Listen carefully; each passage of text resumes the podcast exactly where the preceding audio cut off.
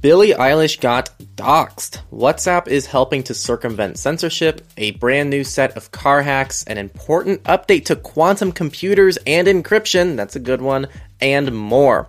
Welcome to Surveillance Report 116, where we're dedicated to keeping you private and secure with the latest news in the last week. I am Henry from Techlore. I am Nathan from The New Oil.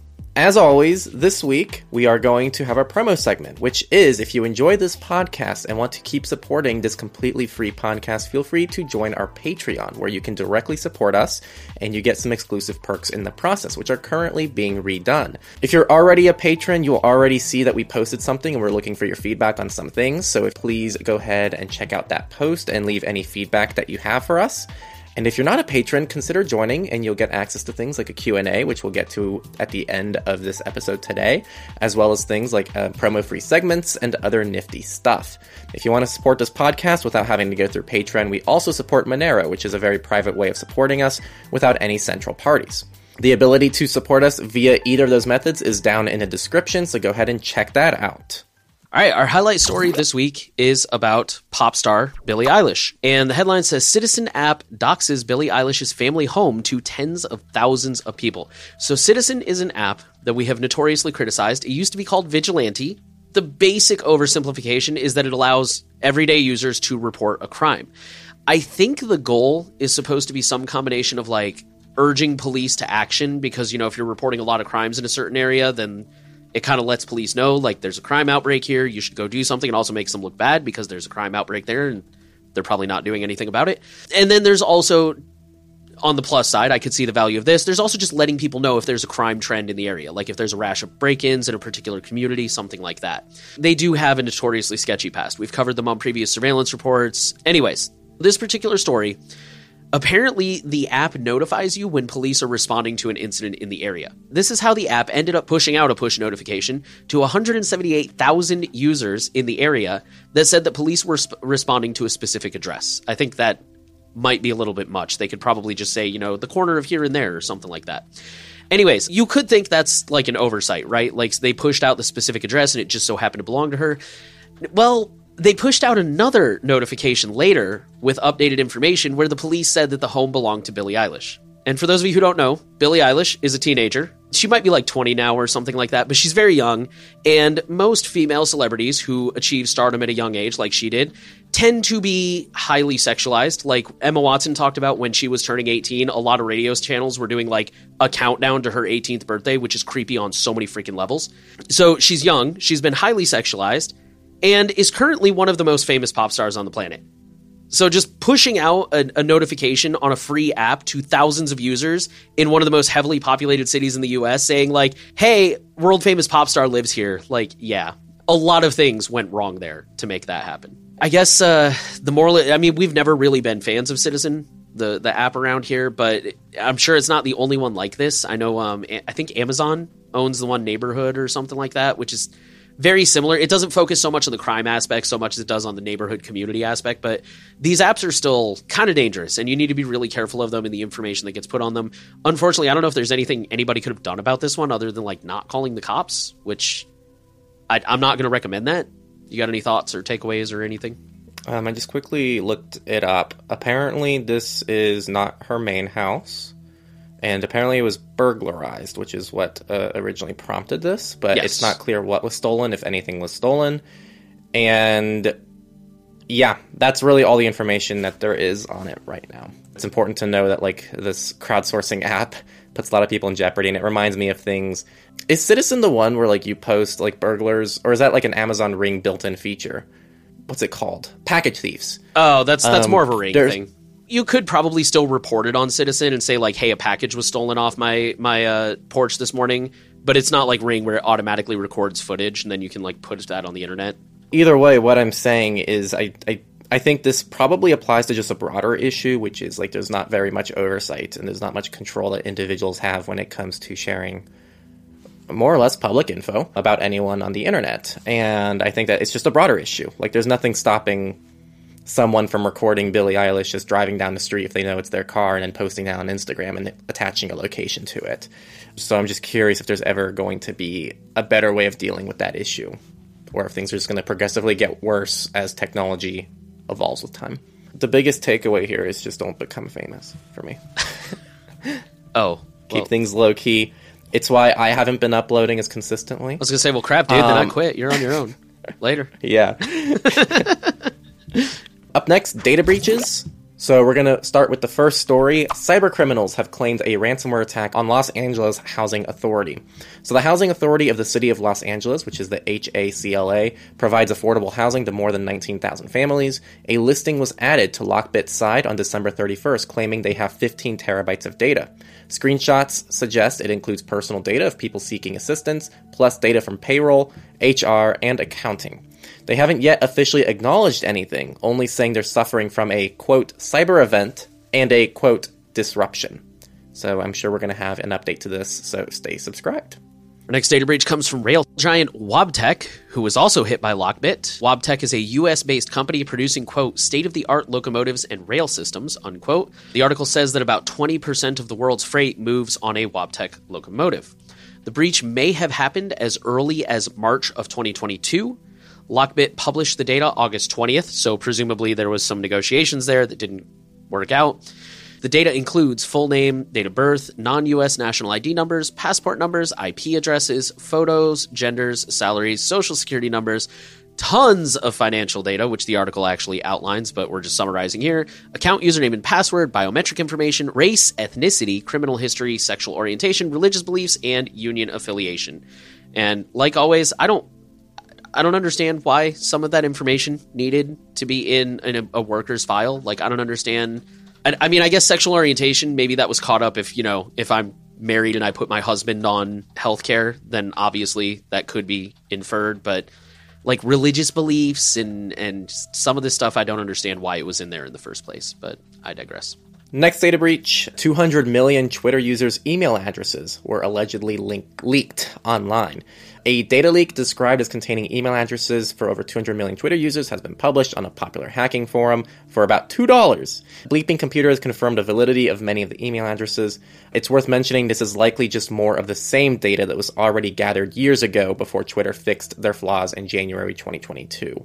So this isn't necessarily a new breach, but it just might be a new consolidation of previous data. I could be wrong about this, but if you guys follow the headlines, you've probably noticed like a lot of famous people have been getting hacked lately on Twitter, and I think this is related to that. Our next story U.S. family planning nonprofit MFHS says medical patient data stolen in ransomware attack. MFHS is the Maternal and Family Health Services. This includes names, addresses, dates of birth, social security numbers, driver's license numbers, financial account data, payment card info, usernames, passwords, and medical and health insurance of current and former patients, employees, and vendors. Kitchen sink not included. So they were made aware of this incident in April of 2022, but the compromise may go as far back as August of 2021. I just, you know, this one and the one before about like the rail company, real short soapbox. We really need laws about timely disclosures.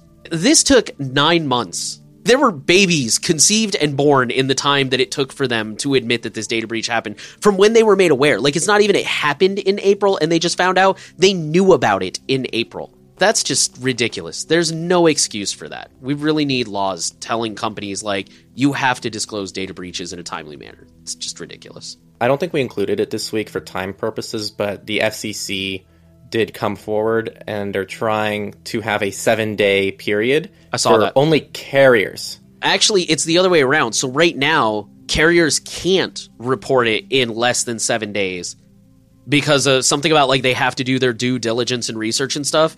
But the FCC finally came forward and they were like, "Hey, that's a whole week where cyber criminals can start selling this data, stealing identities, accessing accounts. Like that's ridiculous. We need to shorten that." Up next, the personal information of job applicants to Five Guys burger chain exposed in data breach.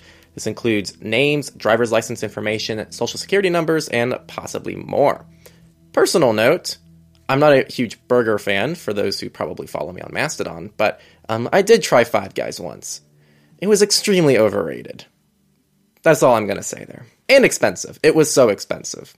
I'm trying to remember here actually. I think I got a grilled cheese from Five Guys, and it was seven and a half dollars, and it was like 300 calories. I was like, wow, I could eat like four of these, and I would leave here spending thirty dollars. It's it's like ridiculous. I do not recommend Five Guys, but I mean, I think they're okay, but I agree with you. Like a lot of people are just like, "Oh my god, they're like the best burger joint ever," and I'm like, they're okay. Like I'll go there. I don't mind them, but they're certainly not at the top of my list. That's what I heard. So the, I wasn't eating meat then, but the person I was with, they did, and they ate it, and they said it was okay. But we looked at the price and the amount of calories, and we are like, this is one of the worst values that you could ever get, even from like a fast food burger place. So like the value proposition is like ridiculous for Five Guys. I mean, let me go on their website. Like you, you would think they're using that money to have like better cybersecurity, right? the new surveillance report podcast where we review fast food places and which one is the best bang for your buck and which one hasn't had a data breach yet. Okay, well, while Henry checks that out, we're going to talk about another burger place, or not a burger place, that had a data breach, and that was Chick fil A. This affected members of the Chick fil A One membership program, which is just the rewards program. There's not a lot of information yet. This actually hit my newsfeed like, gosh, like 8 p.m. last night or something, so this is like brand, brand new but customers are being advised to change their passwords and remove any stored payment methods just out of an abundance of caution. It seems that account access is already being sold online, and I mean, people are doing what you would expect. They're logging into someone else's account and they're buying food with someone else's points or money. Account creation is temporarily disabled and disposable email email addresses have been banned. I understand why they do that, but that's also so frustrating because it's like now you're screwing over the rest of us who are legitimate law-abiding citizens who are trying to be proactive and protect our email addresses and stuff like that, and now we're just getting screwed. So I looked it up. What's the verdict? Okay, so I was a little off. So after tax, it's seven dollars and ten cents for a grilled cheese. So I was forty cents off of my original statement. I mean, I could rant about Chick Fil A the whole day as well, but I'm, i think I, I just I could just rant about like fast food restaurants in general. I'm I'm a very anti fast food. Well, how about you rant about the University of Technology instead? All right. So the next story, the Royal Ransomware claims attack on Queensland University of Technology. QUT is one of the largest universities in Australia. The school is claiming no evidence of data compromise, while Royal has already begun leaking data they claim came from the school, including HR files, emails, and letter communications, ID cards and documents, and financial and administrative documents. They say this is only 10% of the data stolen.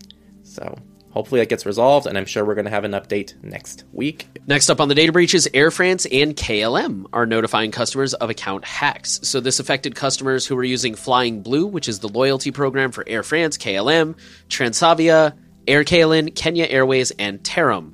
They claim that, quote, the attack was blocked in time and no miles were charged, unquote, but they are still urging a password reset for all users anyways. If any data was accessed, which, you know, historically, usually they come out after the fact and say, oh, turns out we were wrong, some data got stolen. If any data was accessed, it could include names, email addresses, phone numbers, latest transactions, and flying blue information such as uh, balance, miles balance, like how many miles you've got. So up next, CircleCI warns of a security breach, so make sure to rotate your secrets.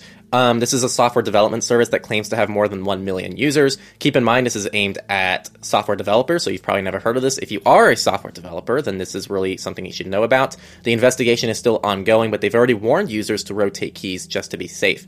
Keep in mind, they actually have come forward and said, if I read this correctly, they even said they haven't found evidence of this actually being misused yet, but they've been proactive and have already warned people to rotate secrets and keys just in case. That's how you properly disclose an incident at LastPass.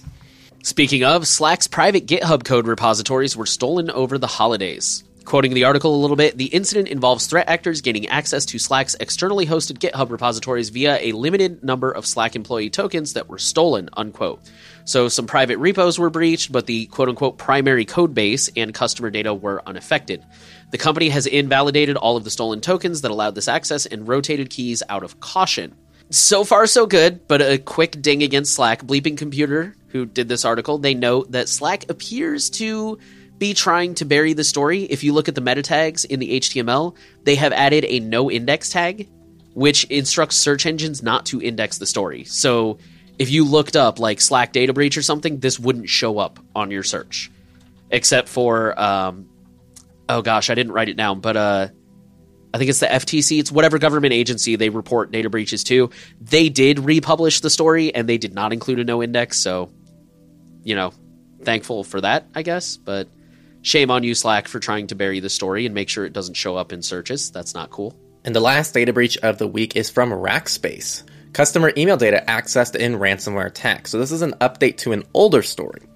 The attackers gained access to the personal storage folders of 27 Rackspace customers, which contains data like emails, calendar data, contacts, and tasks. Rackspace claims there's no evidence that the attackers viewed, obtained, misused, or disseminated any of the data. While Rackspace says there is no evidence that the threat actors accessed customer data, history has shown that this invariably is not the case. Bleeping Computer was pretty savage when they said that. That was a quote from Bleeping Computer, not me. All right, with that, we'll move into companies, and we're going to start with a pretty interesting one. WhatsApp has launched a proxy tool to fight internet censorship. Quoting the article, the company is making it possible for people facing censorship to use WhatsApp through proxy connections, potentially allowing them to communicate when a country has blocked the app. Unquote. So, I mean, that's pretty much the gist of it. The article just talks about how, um, you know, you look at countries like Iran, for example, which is quite recent, uh, still ongoing, actually. It's kind of falling out of the news cycle, but from what I understand, it is still going strong. So, but you know, and and the Arab Spring, which happened all the way back in like 2011 or something. But you know, com- countries will repeatedly try to censor parts of the internet or block the internet, black out the internet entirely in order to uh, stop people from organizing. And WhatsApp is, for better or worse, a very popular tool in many parts of the world, one that people sometimes use for that organizing.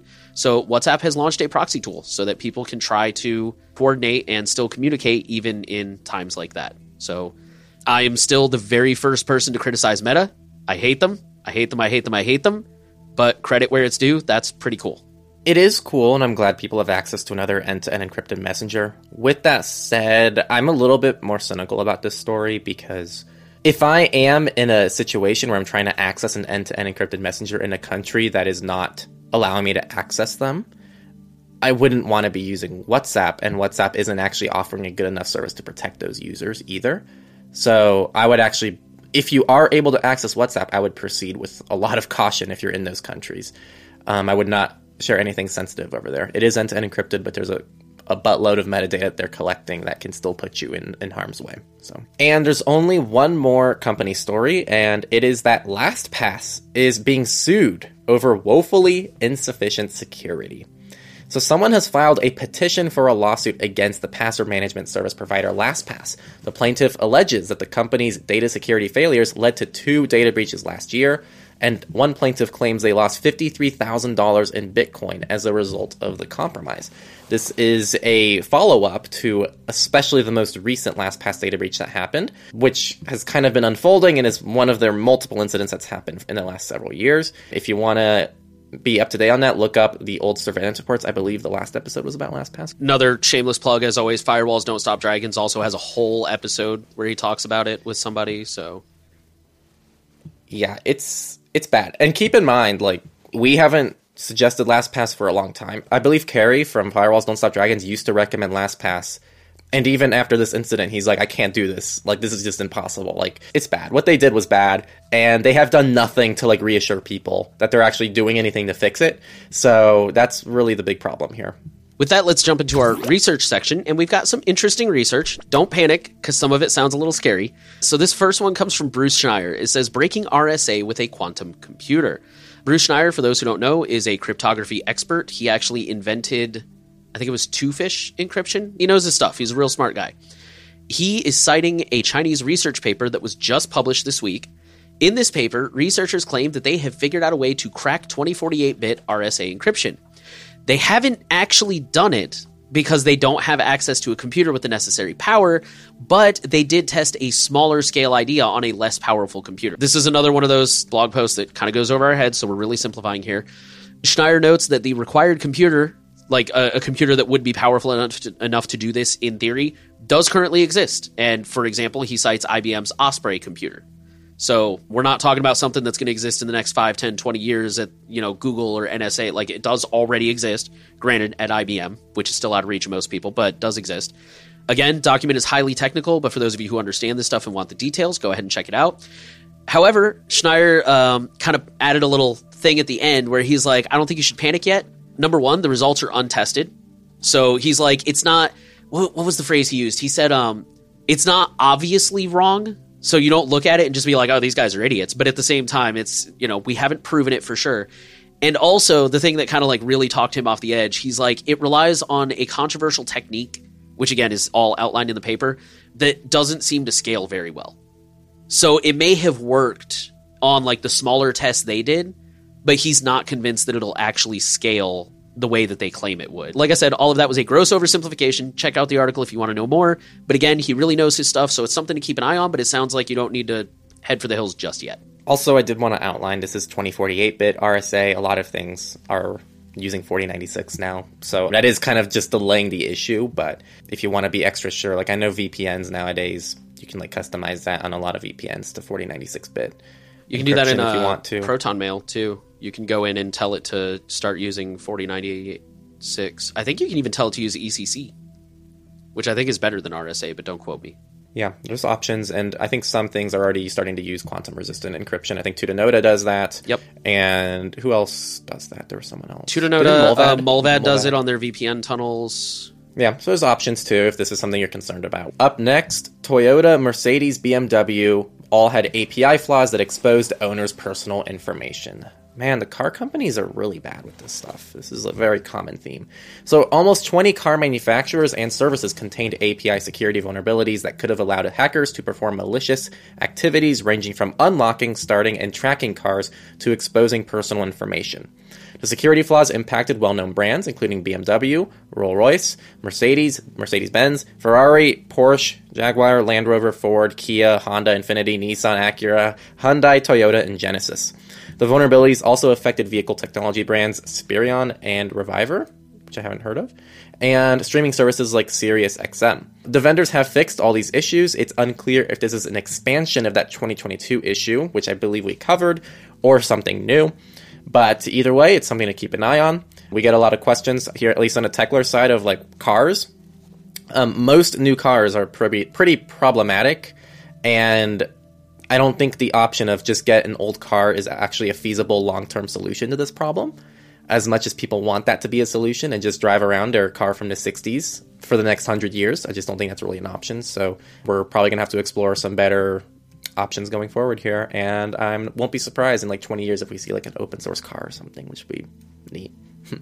I don't know if he still recommends this, but just FYI, in uh, I think the second edition of Extreme Privacy, Michael Bazzell recommended when you buy a car, just ask the dealership to disconnect the modem, and most of them will. Like they'll probably think you're weird. They'll probably like fight you on it, be like, "But why? But don't you want all these sweet features and blah blah blah?" And just just be like, "No, it's cool. I just please unplug it." And they'll just, I mean, that's all they have to do is just they know where it is, and there's just a, a power cable or something. They just have to go in and unplug. So.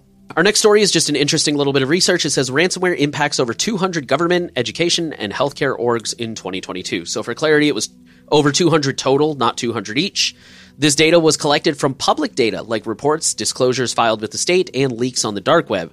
So, it's worth noting that the actual numbers are likely much higher because the US does not have any disclosure requirements, and a lot of companies probably don't report this stuff unless they're forced into it cough cough Uber in 2016. So the last research article of the week, hundreds of WordPress sites are infected by a recently discovered backdoor. So malware that exploits unpatched vulnerabilities in 30 different WordPress plugins has infected hundreds if not thousands of websites and may have been active for years. It gets installed by exploiting already patched vulnerabilities in plugins. Important detail there that I'm sure many long-term listeners will catch and we'll talk about soon, that website owners use to add functionality like live chat and metrics reporting to the core WordPress content management system. Quote, if sites use outdated versions of such add ons, lacking crucial fixes, the targeted web pages are injected with malicious JavaScripts. As a result, when users click on any area of an, un- of an attacked page, they are redirected to other sites. The article includes the list of the plugins if you are interested. It's also worth mentioning that the researchers found two versions of the backdoor, and they're both Linux based. And they said the malware may have been in use for years. I do want to say that WordPress plugins have been a common means for infecting sites for a long time. WordPress itself is fairly secure and robust. It's the plugins and extensions, which actually carries over to a lot of different things like browsers. So just make sure that you are limiting the extensions and plugins that you use on WordPress, your browser, and really any capacity. And if you do use them, make sure they're always up to date because the real issue here was that people weren't updating them to fix these crucial fixes that the backdoors were reliant on to to actually execute whatever they were trying to do. Also, Linux isn't foolproof. Moving on to politics. This one I saw pop up on a lot of headlines over and over again. Meta was fined 390 million euros in a latest European privacy crackdown. So this was actually two fines totaling 414 million dollars USD, 390 million EU, from the Irish Data Protection Commission. Ireland's on fire with this stuff, man. They also, quote, banned the company from forcing users in the 27 nation bloc to agree to personalized ads based on their online activity, unquote. So basically, I guess Meta can't force you to agree to personalized ads. I don't know if that means they have to give you a little opt out button or if they have to, like, I don't know. Because, I mean, usually, you, I mean, I'm sure you guys know this if you watch the show, but usually when you sign up for a, a website, it's basically like take it or GTFO. You can agree to all of the data harvesting or you can screw off. And I mean, to be fair, they didn't say they were going to stop data harvesting. They just said they'd stop doing personalized ads. So it'll probably be like a toggle in the settings or something. Anyways, there is a third decision involving WhatsApp that is expected later this month. The article didn't really go into detail on that, but when that probably inevitably comes across our news feeds, we'll go ahead and throw it in the notes and let you guys know about it. Next story US states' long awaited data privacy laws are starting to go into effect. So, Virginia and California are effective immediately. California's is an update to CCPA, not a new one. And Colorado and Connecticut are following in July, and Utah on December 31st. Was this published before the new year? Is that no, this was uh, right after the new year. So Virginia and California went into effect January 1st, I think. And then Colorado and Connecticut are at the end of the year. Yes. Or they already or, Colorado and Connecticut will be in July, and then Utah will be at the end of the year. So basically 2024 for Utah. I think it goes into more detail about exactly what's in those laws. Admittedly, it kind of more takes a like, this is going to really suck for businesses because now there's this whole patchwork of laws that they have to tr- try to figure out how to follow and how to enforce and which, uh, to be fair, is you know a fair complaint, but also boohoo, I don't care. But also that it's things they should have been doing in the first place to protect their users. So I'm not yeah, right. concerned about most it. most of these laws are not really that extreme. Like it's not like they're coming in and like you can't harvest any data ever. It's more like hey, actually, consumers can sue you when you have a data breach. Really simple, basic stuff like that. And also, you have to have a way for users to see and download the data that yeah, you collected on that's, them. A lot of them and they have that. to have a way to delete your account. Those yeah. are like normally what these things revolve around, and it's not asking for a lot. And a lot of them also have like you like, have to have is... an appointed data person that they submit these requests to, and yeah, it's it's yeah. really bare bones stuff. But oh, I'm so glad I got this story just because you know, true crime nerd. I've I've been loosely following this story with some of the true crime podcasts I listen to. So the headline says Arrest in Idaho murders shows your DNA is not private or safe. For the record, this outlet is questionable, but I do think the point they raise is very valid. So late last year, there was a brutal four person murder in Moscow, Idaho. It was actually kind of big news. Like a lot of my coworkers like at least knew what I was talking about. They've heard of this story. I think it was either like just before the new year, just after. They actually did arrest somebody and it was through DNA evidence. They found a suspect, they went ahead and arrested him. However, just like with the Golden State Killer, it it wasn't like his data was in a database. He's actually he doesn't have a criminal record. They found his DNA through a relative, and I think it was actually like a second cousin or something. It was like somebody. It wasn't like a, an immediate family member, like a brother, sister, mother, father. It was like a, a cousin or something. The article just really kind of goes into detail about how right now all these DNA tests, for those of you who don't know and are just joining us, all these DNA tests like Ancestry.com, 23andMe, a lot of them have written in the terms of service that they will share your DNA. And a lot of them are doing it with pharmaceutical agencies. Big Pharma is really trying to get on get in on the DNA business because then they can feed that into their supercomputers and they can run. I feel like I sound crazy, but I, am sure our listeners know that I'm not. They can feed it into their computers and they can make algorithms and they can basically like digitally test out different drugs before they actually start manufacturing them. So it saves them a lot of time, saves them a lot of money. It's very valuable data. They can study genetic disorders and other, you know, does your DNA make you prone to this? But they also share it with law enforcement, and law enforcement can access these databases and you know run tests and look for leads and stuff like that. Some of these services, I think, are starting to offer you the option to opt out of these, but that's a relatively recent development. Yeah, it's just something you got to be aware of, and also it's, in my opinion, it's particularly troubling because it's not even you. You know, like this guy never submitted, and I mean, for the record, he's a murderer. Screw that guy. Uh, he's an alleged murderer. But it's still the fact that it's like they never consented to this you know, they they never submitted their DNA. They never agreed to be in the system. I think I mentioned this before, not to like ramble too much, but my family has done, I think it was ancestry.com, did the whole DNA test. I never did it, but like my immediate family has done it. So now my DNA is basically in there. And I never consented to that. I never agreed to that. I never signed up for that and it's just it's really problematic and, and very gray area. And that's basically what this article talks about. It's just something you guys should be aware of. Up next wall of silence surrounds plan for nationwide collection of citizens internet records. Quote the government plans to create a national service through which authorities can search for and obtain citizens internet connection records from communication firms. Public Technology claims that there has been no announcement, rather, an online procurement notice for bids to provide support with the migration of IT systems and development for a tool allowing authorities to search for information and filter results. Public Technology reached out to the Home Office and National Crime Agency, plus the UK's 16 leading broadband providers and mobile network providers, which none of which replied to. Spooky stuff. I think transparency is always a good thing regardless of your stances on things like this. So, a little disappointing to see that.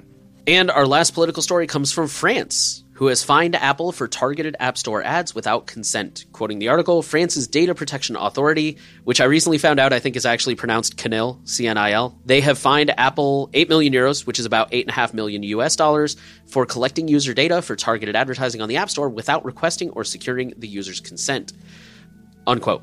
They ruled that this was a violation of Article 82 of the French Data Protection Act, which is basically copied from GDPR. Their argument was basically that the settle the setting to disable persistent identifiers that make it possible for Apple to profile users is set to enabled by default and it's also somewhat hidden. And I actually had an iOS device and then I didn't and I got my hands on one again recently and when I was going through and looking at the settings, I did notice that. I'm like, yeah, that's kind of like it makes sense where it's at, but it's also like it doesn't pop up during the initial setup it doesn't ask you anything about that. You have to go looking for it, and it's definitely not like right there on the first page. So I, I think they got a good point there. But also, I'm biased.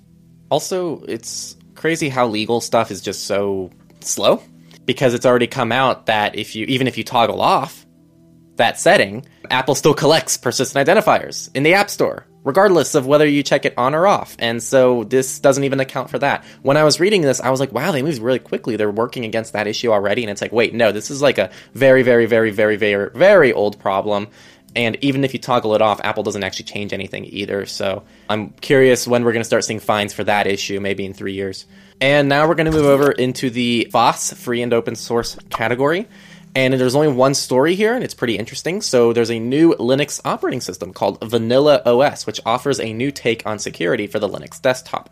This isn't necessarily an endorsement, we're just sharing news as we always do. We still need more time to properly vet this and look into it, so this really is just whatever marketing's been pushed out. Pretty much, this is an immutable Ubuntu fork which allows for other repos like DNF and using ABRoot, which allows for fully atomic transactions between two root partitions.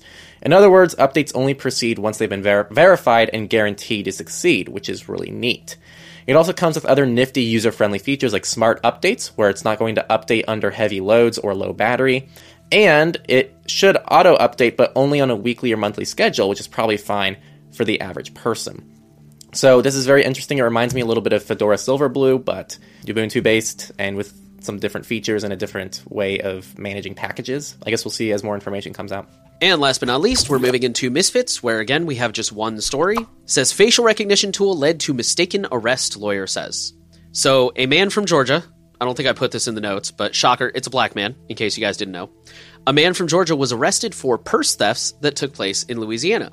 He was arrested on November 25th and released on December 1st, which, real quick personal opinion, that is entirely too long to figure out that you've got the wrong guy, especially in light of all the information we're about to talk about. The man claims that he has never been to Louisiana before in his life, and there were obvious differences between the man, like the man who was arrested, and the suspect in the picture. Like, for example, a 40 pound difference and the man who was arrested has a mole that the suspect did not have. This happened before. We covered this on a previous surveillance report. There was, once again, a black man who was arrested based on facial recognition. I remember the article had, uh, this one didn't, if I remember correctly, but that article had like a side by side of like the security camera footage and the man they arrested. And it's like, bro, it should have taken two seconds to look at these, especially side by side, to look at these pictures and be like, this isn't the same guy. Police have not responded to any requests for comment including elaboration on what facial technician they used or what sort of safeguards exist around it. Quick soapbox for the record y'all know how I feel about taxpayer money and buying things that we're not allowed to know about. I think it's pretty crazy. So, yeah, that's the thing. Facial recognition still has a very, very long way to go before we rely on it.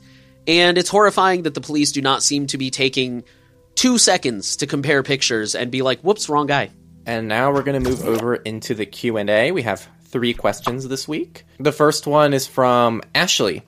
And the question is Hey guys, I currently have files scattered across iCloud, Google Drive, kDrive, P Cloud, and OneDrive. Wow, that's a lot of cloud providers to have things scattered around. So I hope you get that figured out because that sounds really um, hard to manage. I feel overwhelmed with just like having things scattered on two accounts sometimes. So the question is What is the most privacy respecting Linux compatible cloud storage with auto upload for photos? My main email is Proton, and I need Linux support as I daily drive Pop! OS.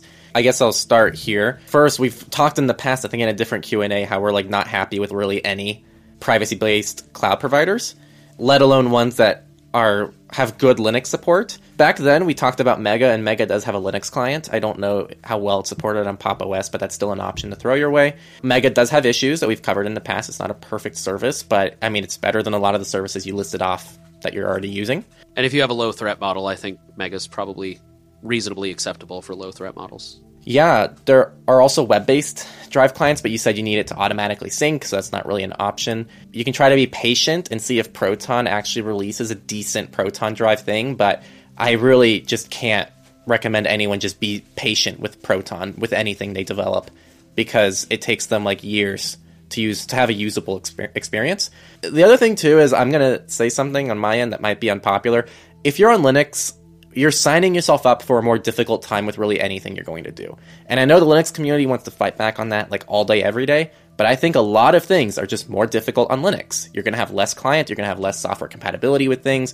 Not everything's like that, but a lot of things are. And this is one of those areas. I would really recommend something like a NAS. And that's why I think Linux is kind of like a slippery slope, because now you're on Linux, and now it's like, well, I might as well just use Nextcloud or like a NAS or something else that I also own and control. And before you know it, it's like a full time job to have stuff like this. It's not always like that, but just saying. Do you have anything that you're thinking about? I'm actually kind of glad you said Nextcloud. When I switched computers here recently, I briefly tried out Silverblue and I really liked it. And one of the things I remember being really surprised by was how smoothly Nextcloud integrated into it. You know, if you go to, and Pop is the same way, if you go to your settings, somewhere in the settings, there's like an accounts section, and you can add like Google, I think like Microsoft, and there's a couple other ones, but there's also Nextcloud, and it integrates so smoothly. Like your calendar will show up in the little built-in dropdown, uh, your contacts will be there, your file storage will be in its own little folder. It's actually really, really cool. But the issue there is uh, Nextcloud cannot be meaningfully end-to-end encrypted. It just it can't. There is an end-to-end encryption app, but it sucks. It was abandoned like two years ago when it was still in alpha.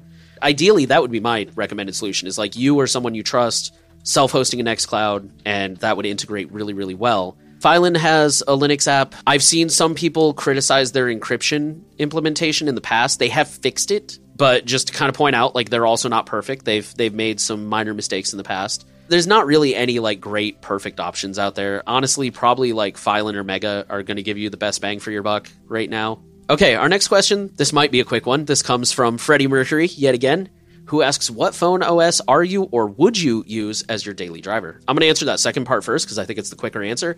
I would use whatever you're comfortable with that is currently getting security updates. If you want to use iOS, that's up to you. If you want to use Android, that's up to you. Just make sure they're both currently getting security updates. If you want to use a custom OS, that's also up to you. I would recommend one where the bootloader locks personally. Just make sure it's getting security updates.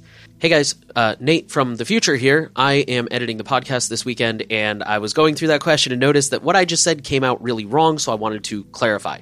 In a perfect world, yes, everyone should strive for the most private and secure option out there, which, in my opinion, is a, a custom Android OS. But not everyone has that option. For example, in a lot of parts of the world, I hear that Pixels are extremely difficult to get a hold of, and they're also fairly expensive phones.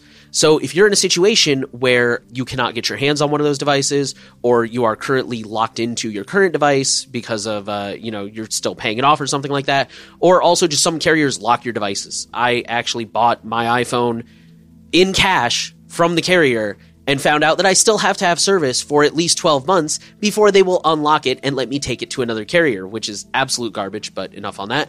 So, yeah, if you're in one of those situations, then I think that's okay. Just make sure it's a device that's still getting updated, or even some people might prefer iOS, which I think is also a really good choice as long as it's current and you're not one of those people who's refusing to update from six versions ago because you don't want the scanning stuff, which by the way never came to pass anyways. All that to say, like that came out wrong. Yes, please go for the most secure and private option that you have at your disposal that you are able to do. But if for some reason that is not an option for you, then I think the second most important thing would be whatever you go with, just make sure it's getting security updates. Personally, I'm currently using stock Android. So I have stock Android and stock iOS. That's so that I can test apps for the new oil and my reviews and stuff on the same environment that I recommend to my readers. My readers, I don't di- I don't dive into custom OSs at all. I like I do mention them. I say like, "Hey, these exist, but they're advanced. They fall way outside the scope of this website.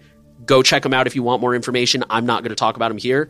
So I stick to the stock OSs so that I can like make my reviews accurate and check like, "Okay, how does this work here? How does this work there?" That's the main reason. But yeah, I prefer Android based operating systems just because they integrate with my workflow better. Like I have a PineTime, I can control my podcast, Spotify, everything from there. I can see text messages, I can see people calling me. It's just really nice. I like the open source thing. I think they have better apps for like podcasts and stuff. It just it just integrates with my whole like trying to be as open source as possible lifestyle better. So on my end, what I would use if I was in, in, in different circumstances would probably be like Calyx OS because that's like my favorite ROM. I've, I've never been happier with my like phone than I was with like Calyx OS. With that said, being on stock Android was really awesome as well. I really liked being on stock Android. I know we made that video that people were like, "Oh my god," so angry about because they couldn't watch a whole video and understand threat modeling well enough to understand like why I was using stock Android for a brief time. It's funny because I was only on stock Android for like a few weeks before I think lockdown was released, and then I'm like, "Oh, perfect! This actually resolves like my core issue with like iPhones." And so I've been on an iPhone to last like three, four months now. With that said, my phone situation is always funny because I always have like just phones laying around for different things, and so it's kind of complicated to answer like what phone phone OS I'm using because like I think my daily driver is an iPhone, but like I'm always testing phones, I'm always doing things with phones. I always have a different ROM on phones, so it's really hard to like narrow down what I'm doing. I don't like iOS. I really don't. I'm using it out of like privacy and security for privacy and security reasons that are like specific to me, not to most people. But if I wasn't in that situation, I'd probably opt for like stock Android or Calyx because those are my two favorite ROMs that I really liked using. Either way, all I'll say is I'm with you. I much prefer being on Android overall. All right, the last question is from Timmy who asks In regards to encrypted USB flash drives, are they truly secure? I'm reading this question for the first time right now, so I hope I have an answer to it. Are they truly secure? Is there difference in encryption between brands? That is to say, do different brands use proprietary algorithms and have these drives been pen tested? That being said, do you have any recommendations on which ones should be used and why? I think that you're asking about like USB drives that you purchase online that are pre encrypted for you. Which I would ask why, because you can encrypt any drive by yourself as well. I'm not really familiar with lots of these proprietary USB drives. I'm sure like SanDisk probably has like an encrypted variant that I wouldn't be surprised that they charge more for. These aren't going to do anything that I know of that are special or unique that you can't do with your own flash drives. You can take any standard flash drive, you can encrypt it with something like VeraCrypt, I believe. If not, there are other. I, am, I'm actually not familiar with other alternatives to encrypt flash drives, but there are definitely options out there that you can do yourself. No, you hit the nail on the head. Like that was kind of my first thought too. Is like I when I need, which is very very rare, but if I ever need an encrypted backup drive, I literally just like go to Best Buy, buy. Usually it's overpriced, but I buy like a, a SanDisk or something. And then I just u- encrypt it using VeraCrypt. Kevin Mitnick in The Art of Invisibility, he talks about, I think it was Symantec, who said they were using like yes you, you already know what I'm talking about. I remember this. Yeah, one, yeah. he uh, he he has a bit where he talks about uh, Symantec claimed they were using like a, remember this book was written in like the early 2000s I think or late 90s or something. They were selling an encryption that they said used like 50 bits of encryption or 51 bits. And when he like hacked into their servers and checked the source code, he found out they were only using like 30, which uh if you put that in like hashing terms, if it, I may not have done my math right, but I remember at one point I tried to like convert that into like how long would that take to crack a password? Like if you put it in those terms, it's literally the difference between like I think it was like a couple what is it like a couple hours versus a couple weeks or something like that. So I mean that just kind of permanently turned me off like proprietary, especially encryption. Like if you want to instill trust in people, it has to be open source so they can vet at least the security aspect of it so that people can vet it and examine it. Yeah, so these pre-encrypted ones do different brands use different proprietary algorithms? Probably some of them probably don't, to be honest. Some of them probably just like They probably use like AES 256 and claim that it's like military grade encryption. Love those words. Have they been pen tested? Some of them probably against their will. I, I doubt any of them have actually paid for it because honestly, they're not trying to target people like us. They're not trying to target people that know how to use Veracrypt and know how to use LUKS and stuff like that. They're trying to target the over the counter consumer who needs help checking their email. So I doubt they've ever paid for any actual pen testing or auditing. Um, yeah, and then like we said, I would just recommend just go buy a regular USB stick and encrypt it with Veracrypt or something. Just to recap, Billie Eilish got doxxed. WhatsApp is helping users circumvent censorship, a brand new set of car hacks, an important update to quantum computers and encryption, and a lot more. Again, if you like our podcast, especially you people who eat at Five Guys who can apparently afford $17 meals for just a burger and fries, consider supporting us on Patreon for like $10 a month. Like, if you eat at Five Guys twice, you can support us for like three months. so, like, I don't know. Just something to think about. There's also perks for you there as well. You're not just giving away your money. Like we have perks for our patrons, and we're gonna have some more perks coming soon. And again, if you join our Patreon, we just made a recent post, so make sure to leave us feedback on those proposed tiers. That's another thing. We are proposing some new tiers soon, most likely. So keep an eye out on that, and we'll be sending updates as that comes around. And if you don't want to deal with any of that, and you just want to send us some money along in a private way, Monero is another option. We see your contributions. We just hit one of our like internal milestones for the amount of Monero that we received, so that's really awesome. So thank you everyone who sends us some Monero. Like that all really does add up. So thank you all very much. Thank you for listening to the surveillance reports. The final thing we want to ask everyone to do is to share the podcast around make sure you're subscribed and give us a rating if you're listening from a platform where that's an option. Those ratings really help us reach new people and it just helps us see that like people care about what we do. And you can leave bad reviews too. That's fine. That's good feedback as well. And we also want privacy to reach as many people as possible. So make sure that you're helping by sharing the podcast with people. Sharing a story or two that resonated with you or them is a good way of doing that. Thank you again for listening, everybody, and we'll see you next week.